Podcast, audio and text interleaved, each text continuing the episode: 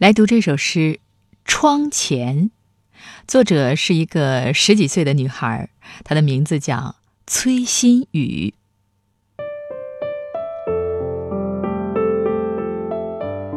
一个孩子写作业，另一个空间一位老人看电视，另一个窗口一对夫妇争吵。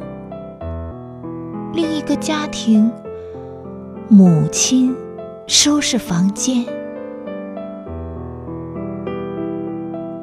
不同的人，此刻相会于夜。